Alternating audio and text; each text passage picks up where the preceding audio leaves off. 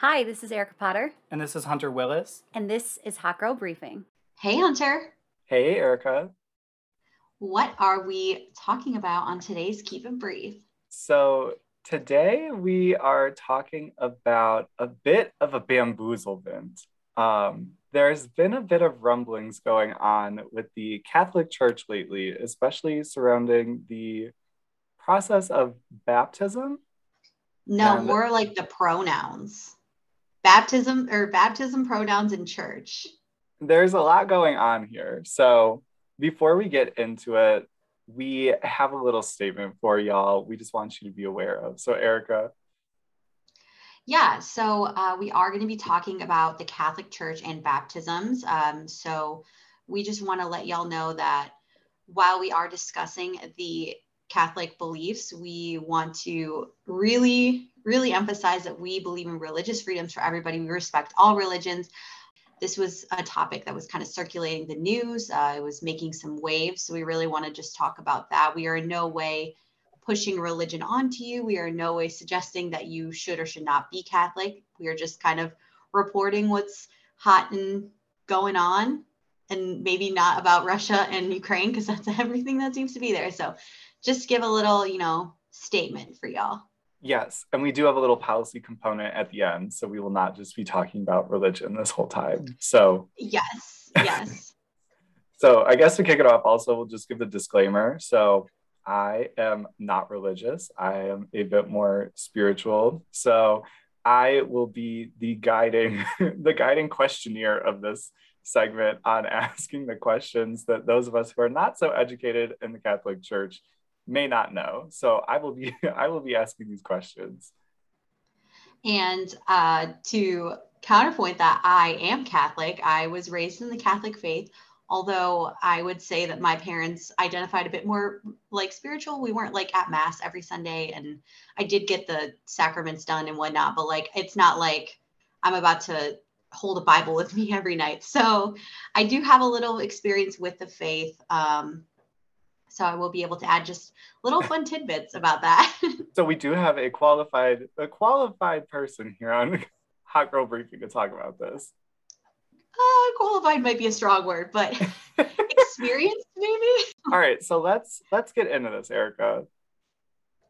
All right, so actually, this starts a little close to home for both me and Hunter with a church in Troy, Michigan, a suburban, a suburb of Detroit. My which bad. is Uh, right next to where we went to undergrad at. So it is truly Yes. close to home. It is the town over. So Yes, I've actually been there. I've been to that church once for a Spanish mass. It has a pretty large population for um, Mexican Catholics because Catholicism is the main religion over in Mexico.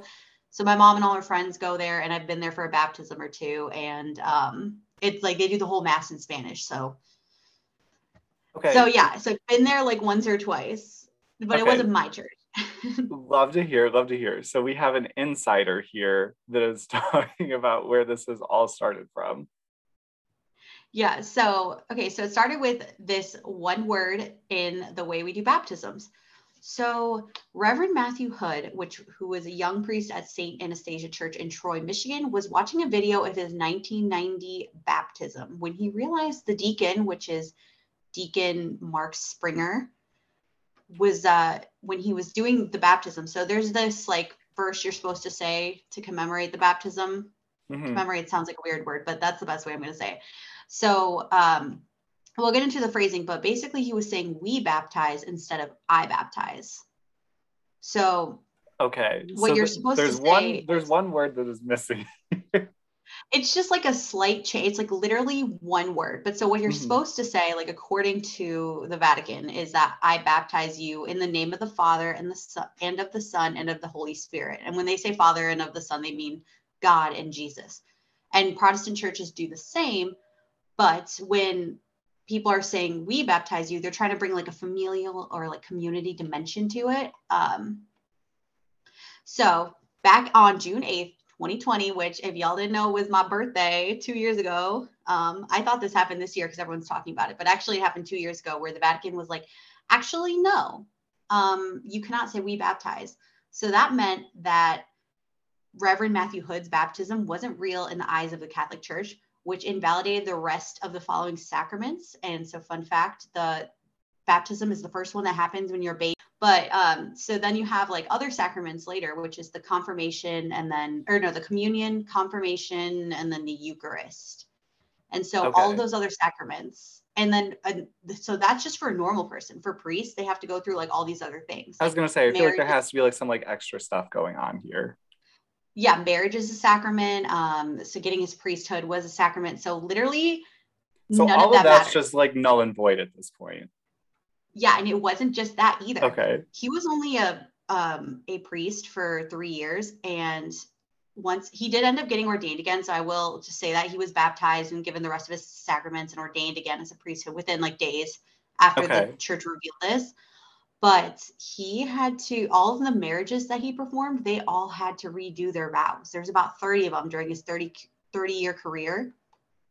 And so thankfully it was only three years, but you know, that that includes any sort of confession that he did. It can includes any sort of like anointing of the sick, like all those things Mhm. that involved a priest to do it. He was not considered a priest to the church. So all of that was just boom, gone. And that, I mean, like, you really have to like make sure that you have that stuff. I mean, like, as an ordained person myself, I am ordained and I have officiated marriage before. So, fun fact for the Hot Girl Briefing crew, I can do your marriages. This is a fact.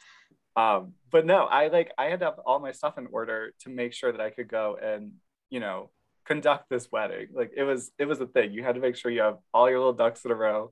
So that's like spooky. That's like, oh my god, like what if what if that happened to me? What am what am I supposed to do about that? I wouldn't know. So Well, then he wasn't crazy. even the one. He wasn't even the one that did it, though. It was the deacon who did it wrong. And the Yeah. Archdiocese of Detroit said that Deacon Mark Springer, who is now retired, performed nearly 800 baptisms at St. Anastasia Church from 1986 to 1999. so we're all 800, just the just the we baptize instead of the I baptize.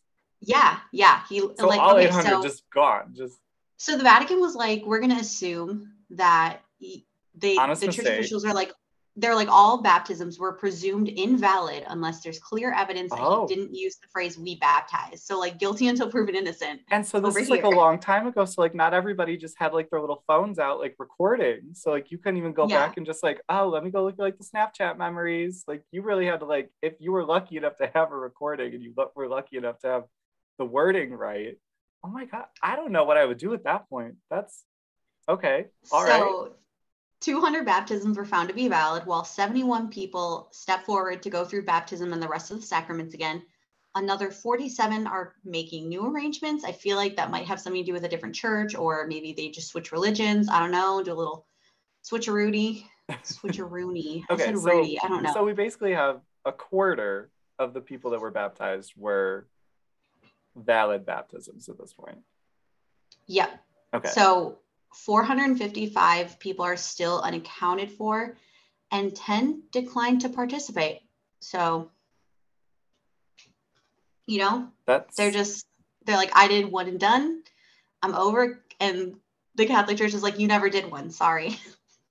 Uh, like I said, I would just be so just in shock of like, what are you talking about? Like, what what do you mean? Okay, so this thing that I've thought my whole life, now I'm like, we got to go have a redo basically now at how old? Like, some of these people, I couldn't have just been like, oh yeah, you know, just like five years old, no big deal. You know, it's only been five years, but some of these people had to have been a bit like a fair bit older too.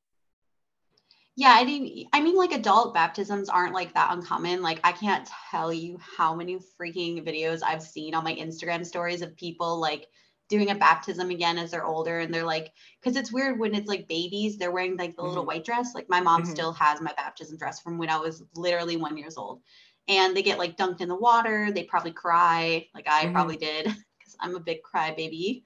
and it's cold water. It's cold water. I might add, it's not warm. Okay, so the holy baptism from, okay, I got this from the United States Conference of Catholic Bishops, the Catechism of the Catholic Church, and they define the sacrament of the baptism as the basis of the whole Christian life, the gateway to life in the spirit, and the door which gives access to other sacraments. The theory behind it is that through baptism, we're freed from sin and reborn as sons of God, which I think is like, that's why they really like to start it off young. Because I mean, how much can you Mhm. really sin when you're like 10 months old, right? Yeah, I mean, babies are like blank slates. Exactly. So we become members of Christ and are incorporated into the church and made sharers in her mission. I'm assuming they are referring to the church, which is interesting because typically it's more like male dominated. So it's interesting to see that they refer to the church as a with a female pronoun. But anyways, they say, quote, baptism is the sacrament of regeneration through water and in the world. So, Okay. so it's kind of like rebirth, even though you're literally just born when you typically get it. Okay. And it symbolizes the catecum the catechumen's bur- burial into the Christ's death, and from which he rises up by resurrection within him as a quote new creature. okay. Yeah. So. And so, the- okay, so how how are you supposed to how are you supposed to say this? Like what is the official what's the official words that are supposed to be used in this process? So typically there's like it's like a whole ceremony. It's like again, I was a baby when mine happened. Um, so I don't remember what was said during mine. So I could literally not be valid. Who knows? Like there wasn't any issue at my church that I heard of, but like I don't know what was said at mine. I'm sure there's a recording somewhere. Maybe there wasn't. I don't know. But so what you're supposed to say, what the priest is supposed to say is I baptize you in the name of the Father, of the Son, of the Holy Spirit. So sometimes, like I said, they were using that we baptize as a way to bring out familial or community dimension. And a common thing is in the name of the Father and of the Mother, of the Godfather and of the Godmother, because there are Godfathers and Godmothers present as well. They are incorporated into it, of the Okay. grandparents, of the family members, of the friends, in the name of community. And then it would make it valid if the priest said, I baptize you. But when they say we baptize you, because they're again trying to get that community in, it becomes a problem because in the eyes of the Vatican, like they say it's not valid, but like why? Why are they saying that? Like what is so bad about using a different pronoun? And it's because when the priest is saying that, when he is saying, or she, he or she, or they, when they are saying that, they are using the, they're like, they're Christ. They're literally like your Christ saying this. So when you say we, you are no longer no longer acting as Christ, and you are reducing the power in of ecclesiast the ecclesiastical power and religious power in your words, and so you are no longer acting through Christ, and therefore this is not recognized from the Catholic Church. Okay. Um, and then, so because Reverend Hood's ordination in 2017 was ruled as invalid, I, I mentioned that the uh, the anointing of the sick were invalid, the confessions. So were all of his masses. They were all invalid. But, but his baptisms were valid because a non-Christian can perform a valid baptism. So even though he was not considered a priest, because he used the right wording, his baptisms was that he considered- were valid. It was Yeah. considered valid because he just used the correct wording. Okay. That's a very interesting kind of like play on all of this. Yeah, I, th- I thought his baptisms would be ruled invalid as well, and I didn't realize that non-Christians could baptize like Christians because like that's the thing. Like they're like theoretically anyone can do anything, but like would the Catholic Church recognize it is another thing. And so it's interesting to see that they would recognize this from a priest who was not considered a priest in their eyes. All right. And this isn't the first time, too. This isn't the first time that something like this has happened when it came in regards to the baptized like speeches. So, some priests have tried to use gender neutral nouns. We love to see it inclusive priests. Yes. And this was back in 2008. They were, instead of saying our Father, our, our Son, our Holy Spirit, they were using I baptize you in the name of the Creator, the Redeemer, and the Sanctifier, or Creator, Liberator, and Sustainer. Again, gender neutral. Both of these phrases were deemed illicit and invalid by the congregation in two, again, again in 2008. They had like a little ruling similar to how our Supreme Court rules on stuff. Okay. And then so we actually have the ruling from it's the Congregation for the Doctrine of Faith, which the first church to identify it was a church in Arizona with a priest who they discovered it like after a 20 year career. So at that point he just resigned and chose to focus on like helping all the people that like were now considered invalid because of him. So he's no longer there, but they basically went to the Vatican and they were like, yo, we got a question. Like, is this okay where we say, we baptize you in the name of the Father and the Son and the Holy Spirit? And the Vatican was like, it- and this is word for word from their doctrine, we're going to include in our sources. And they said the deliberate modification of the sacramental formula was introduced to emphasize the community value of baptism, to express the participation of the family and those present, to avoid the idea of concentrating sacred power in the priest at the expense of the parents and the community. So they're like, we acknowledge you. We see what you're doing. We see that you're trying to be inclusive. But the Second Vatican Council asserted that when, quote, when one baptizes it as it, I just totally like word fumbled. Sorry. So quote. There was, just, there was a lot going on. I know, there's there's so you many just, big you words. know, you were just remixing it. I haven't been to mass in years, guys. But anyways, when one baptizes, it is Christ Himself who baptizes. And so it intends to bring the sacramental celebration back to the presence of Christ, not only in the sense that he instills his virtues. This might be slightly off because I had to translate this from Italian. Well, the website did it for me, but it's translated from Italian. But Okay. into it to give it efficacy, but above all, to indicate that the Lord is the protagonist of the event being celebrated. Okay. So that's what we have here.